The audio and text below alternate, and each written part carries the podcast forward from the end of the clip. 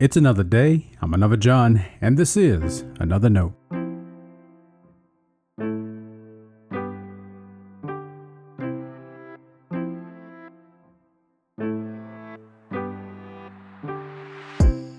Today's edition of Another Note is titled Safe and Secure.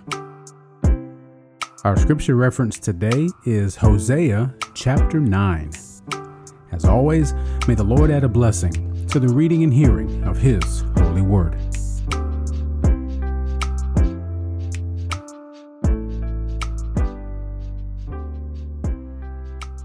Do not rejoice, O Israel. Do not exult as other nations do, for you have played the whore, departing from your God. You have loved a prostitute's pay on all threshing floors. Threshing floor and wine vat shall not feed them and the new wine shall fail them. They shall not remain in the land of the Lord, but Ephraim shall return to Egypt, and in Assyria they shall eat unclean food. They shall not pour drink offerings of wine to the Lord, and their sacrifices shall not please him.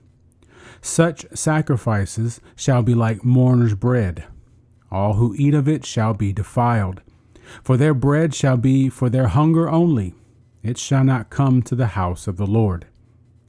What will you do on the day of appointed festival, and on the day of the festival of the Lord? For even if they escape destruction, Egypt shall gather them, Memphis shall bury them. Nettles shall possess their precious things of silver, thorns shall be in their tents. The days of punishment have come, the days of recompense have come. Israel cries, The prophet is a fool, the man of the Spirit is mad. Because of your great iniquity, your hostility is great. The prophet is a sentinel for my God over Ephraim, yet a fowler's snare is on all his ways, and hostility in the house of God. They have deeply corrupted themselves, as in the days of Gibeah. He will remember their iniquity, he will punish their sins. Like grapes in the wilderness, I found Israel. Like the first fruit on the fig tree in its first season, I saw your ancestors. But they came to Baal Peor and consecrated themselves to a thing of shame and became detestable like the thing they loved. Ephraim's glory shall fly away like a bird. No birth, no pregnancy, no conception. Even if they bring up children, I will bereave them until no one is left. Woe to them indeed when I depart from them.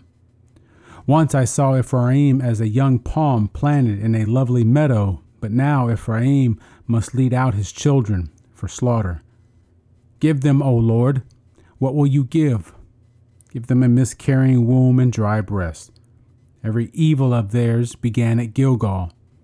There I came to hate them. Because of the wickedness of their deeds, I will drive them out of my house. I will love them no more. All their officials are rebels. Ephraim is stricken, their root is dried up. They shall bear no fruit. Even though they give birth, I will kill the cherished offspring of their womb. Because they have not listened to him, my God will reject them. They shall become wanderers among the nations. This is the word of our Lord. Thanks be to God.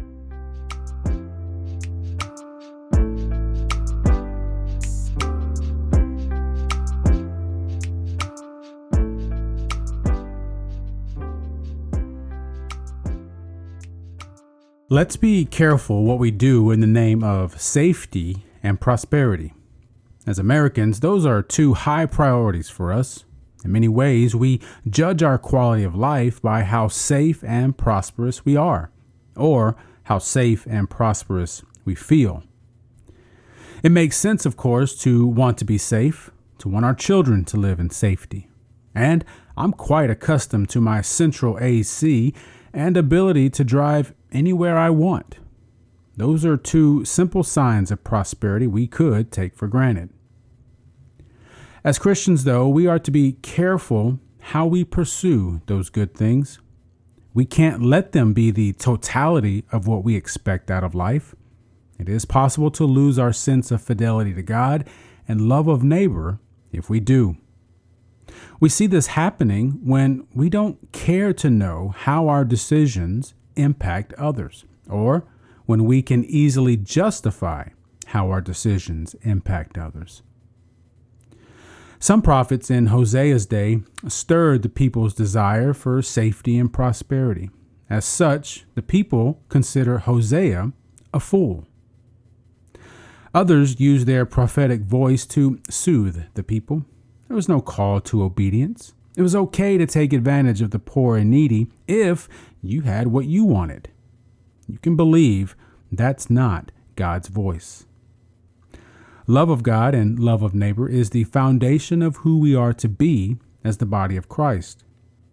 As we look more and more into the ministry of Jesus, we notice how much that may require of us.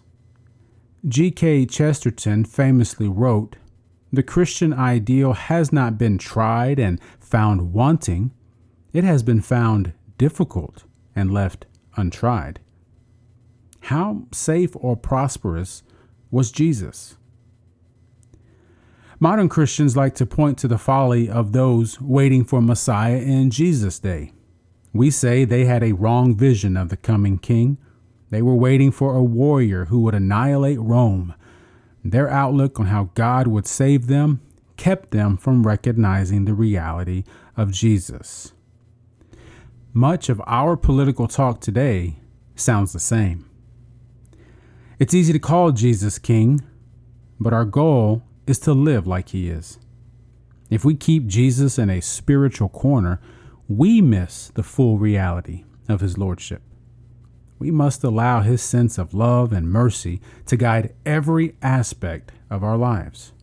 So, how we pursue safety and prosperity must fall in line with the Lordship of Christ. Stay blessed. Now, before you go, let me make sure you know I love you and you are a blessing to me. Thanks for listening to another note. I hope it helps you live a life worthy of the calling you have received. Let me know if I can pray with you and help us reach others by sharing today's devotional or leaving a review wherever you listen as a podcast.